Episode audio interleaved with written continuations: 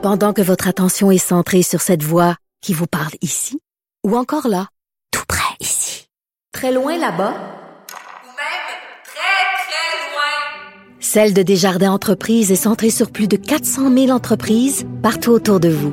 Depuis plus de 120 ans, nos équipes dédiées accompagnent les entrepreneurs d'ici à chaque étape pour qu'ils puissent rester centrés sur ce qui compte, la croissance de leur entreprise. Comme les autres. Vous écoutez Geneviève Peterson. Cube Radio. Après les pharmaciens, est-ce que les paramédics d'urgence santé pourraient être amenés à aider au dépistage? Eh bien, ça a l'air que oui. On en parle avec Stéphane Smith, qui est porte-parole corporatif d'urgence santé. Monsieur Smith, bonjour. Mais bonjour à vous. C'est une bonne nouvelle. Euh, je pense qu'on a besoin d'aide euh, pour nous aider à ce que tout ça euh, se déroule plus rondement, mais plus concrètement, de quelle façon les paramédics vont pouvoir aider? Vous avez raison, c'est une très bonne nouvelle. En fait, on a 21 paramédics de l'unité de réponse à la, à la communauté. Donc, c'est des équipes qui sont spécialisées. On en a plusieurs chez nous, dont celle-là. Je peux vous donner des exemples qui ont travaillé dans les inondations là, dans les dernières années. Donc, en ce qui concerne la COVID, donc c'est 21 paramédics qui ont été formés pour donner un coup de main au CIUS. Là, présentement, c'est Montréal, dans des unités mobiles. Donc, ils vont se déplacer et ils vont aller faire du dépistage là, pour justement donner un coup de main, soulager un peu le réseau là, euh, dans la situation dans laquelle on est présentement. Ben oui, parce que bon, euh, ça a l'air assez alambiqué. Puis en même temps, je me dis, euh, Monsieur Smith, est-ce que ça va être difficile de s'ajouter à cette opération-là, qui est quand même, on sera pas de cachette, là, une opération euh, d'envergure. Le système de la santé ne se, hein, ne s'illustre pas nécessairement pour sa capacité de coordonner les affaires et de communiquer comme il faut entre les différents secteurs. comment vous voyez ça? Mais pour l'instant, nous, ça va bien. Euh, c'est pas qu'on voit la vie en rose, c'est pas ça que je suis en train de vous dire, mais euh, ça, ça rime bien ensemble. Donc, on s'est pas imposé, on a offert notre aide. Euh, les paramédics qui ont été formés spécialement pour ça vont donc donner un coup de main. On n'enlève pas l'emploi à personne. On veut juste tenter de donner, donner un coup de main à nos autres collègues. Et pour l'instant, je vous dirais que ça va Très bien, mais là, bon, on commence. Est-ce qu'il va y avoir. On a commencé la deuxième vague, là. C'est ça aussi. Exactement. Il va falloir se reparler dans quelques semaines. Mais je vous dirais que pour l'instant, là, euh, ça va bien. Mais c'est ça, ça, ça va bien. À, date, dans cette deuxième vague, est-ce que vous êtes plus sollicité qu'à d'habitude? Comment ça se passe, là, là en ce moment? Ah, ça, c'est pas facile, par contre. Là, on va tomber dans un autre. Euh, mais je veux y euh, aller, allons-y.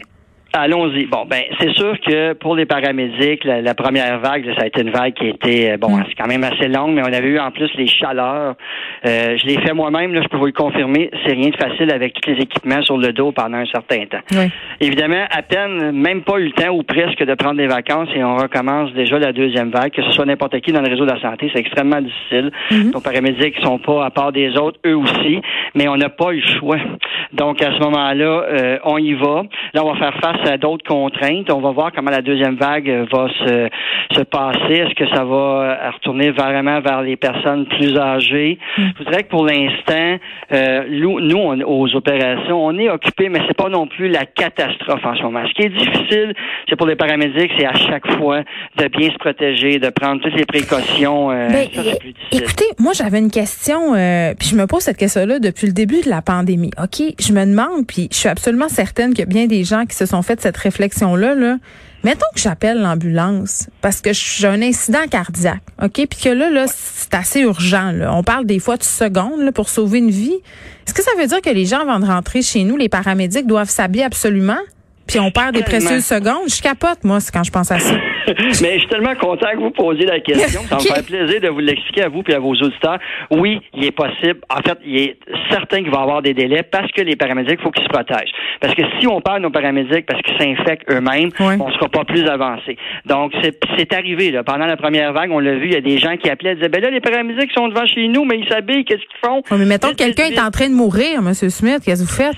Oui, mais aussi, nous, ce qu'on veut pas, c'est que les paramédics meurent également. Je comprends. Donc, c'est sûr que c'est difficile mettons, on est assis dans notre salon, puis on écoute ça, on fait ouais, c'est pas bien, bien le fun. Mais, Mais c'est comme le choix devant lequel on veut pas être, dont on nous parle les gouvernements depuis le début, là, laisser mourir quelqu'un ou faire la sécurité de l'autre. Exactement. Ben, c'est la même site que si vous voyez euh, sur une intervention à haut risque ou qu'il y a des risques de contamination, ben, les gens vont se protéger avant d'y aller parce qu'ils vont se contaminer eux-mêmes. Mais c'est la même chose pour nous. Donc, si un patient, il y a un risque qui est le COVID, puis qu'il y a un COVID positif, mais il faut absolument que les paramédics se protègent parce que sinon, ils risquent, un, d'être contaminés, de contaminer leur famille et de contaminer aussi d'autres collègues de travail. Et là, on ne sera pas plus avancé. Mais c'est certain pour la personne qui appelle le 911 puis qui est sur le stress, puis je comprends Ou qui voit son père mourir à côté, là. tout à fait. Mais dans une pandémie, dans une période comme Hmm. on est présentement, il y a des, des choix qu'on fait qui sont logiques, mais pas toujours euh, faciles à comprendre pour monsieur, madame, tout le monde. Puis je me mets dans leur peau, puis probablement que j'aurais une réaction comme ça aussi, mais on n'a pas le choix. Ben c'est d'ailleurs l'une des premières choses qu'on apprend quand on fait un cours euh, de secourisme, c'est puis même quand on est dans un avion puis ils nous expliquent les mesures de sécurité là, c'est de s'aider et de s'assurer de notre propre sécurité avant de porter assistance aux autres.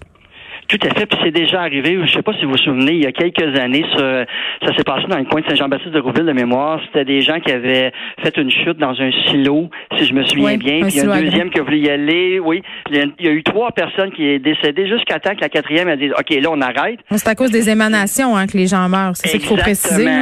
Donc, dans, dans un, c'est sûr que là, je vous, vous présente un cas extrême, mais c'est un peu le même principe pour la COVID. Il faut vraiment éviter justement la, conta- la contamination. Donc, c'est clair qu'il faut se protéger. Au même titre qu'on voit la même chose dans les hôpitaux, c'est la même chose.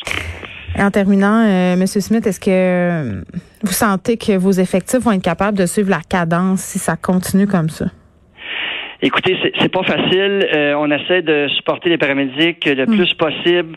Euh, on met l'épaule à la roue tout le monde. C'est pas quelque chose qui est évident, mais on n'a pas le choix. Il faut euh, répondre à notre mission première qui est d'aider les gens. Nous, c'est Montréal-Laval. On, on donne tout ce qu'on a. Euh, on a des paramédics euh, de tous les âges. Donc, il y en a euh, que c'est plus difficile que d'autres parce que euh, plus âgés ou ils ont déjà des gens infectés chez eux ou peu importe. Donc, c'est pas des situations qui sont faciles pour personne.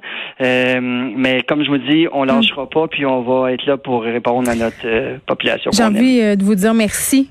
Euh, en mon nom et au nom euh, de nos auditeurs pour ce que vous faites. C'est assez important et je peux vous dire, euh, vous êtes sur la ligne de feu. Stéphane Smith, le porte-parole corporatif euh, d'urgence santé. Merci, beaucoup. Merci beaucoup.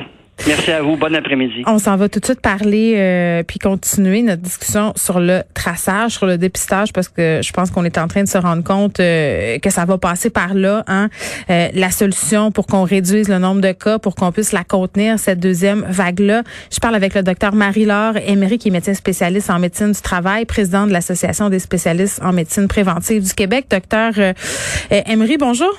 Oui, bonjour. Bon, euh, là, euh, on commence à s'en rendre compte. Je pense que ça fait un- depuis un petit bout quand même qu'on s'en parle, mais ça sort de plus en plus sur la place publique. On a de longues attentes pour avoir euh, euh, les résultats de tests, l'envoi. Tout ça n'est pas un, processus qui roule euh, très, très bien ou parfaitement. Puis c'est normal, on le comprend. Mais en quoi c'est dommageable, justement, d'avoir ces longues attentes-là dans l'envoi des résultats de tests? Bah, en fait, c'est dommageable parce que les interventions sont efficaces si on est averti dans les 24-48 heures, en fait. Et nos interventions sont vraiment efficaces. Au, au plus tôt on agit auprès de la personne qui est testée positive, au plus tôt on peut agir auprès de ses contacts. Le Oui, parce qu'on que- se promène, tu sais, puis là, on peut contacter de contaminer d'autres personnes.